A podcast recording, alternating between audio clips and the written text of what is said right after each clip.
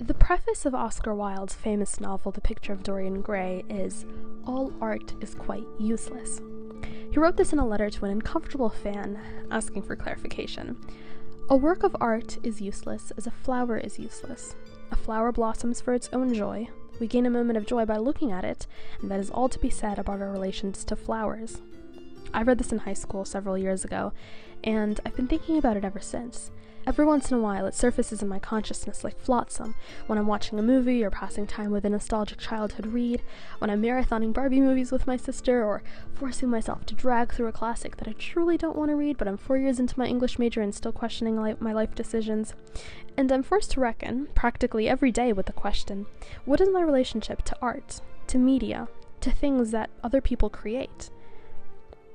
And I think, really, the question that makes that question meaningful for me is, what is my relationship with the things people haven't created, but were created by the divine?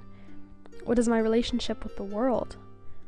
A lot of people think that the question about literature and the question about life are mutually exclusive, and maybe they are, but the way our consciousness clings to fiction, even if it is altogether a lower plane of experience than reality, makes me believe that the tenuous connection between life and literature is worth examining with deeper introspection.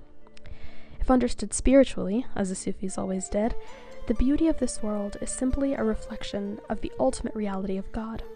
Persian poet Kermani wrote, "O Lord, thou knowest that even now and again we did not gaze but upon the beauty of thy face. The beautiful in this world are mirrors of thy beauty. We have seen in the mirror the face of the exalted King." My name is Fareah, and I'm a student studying English and philosophy. This podcast is part reading diary, part narrative essay, part cultural criticism. But more than anything, it's a space to explore our relationship to the world, to ourselves, to each other, and the tensions between those things. I hope you'll embark on this journey of meaning-making with me. You're listening to The Weight of God, a podcast about literature, philosophy, spirituality, and most importantly, life.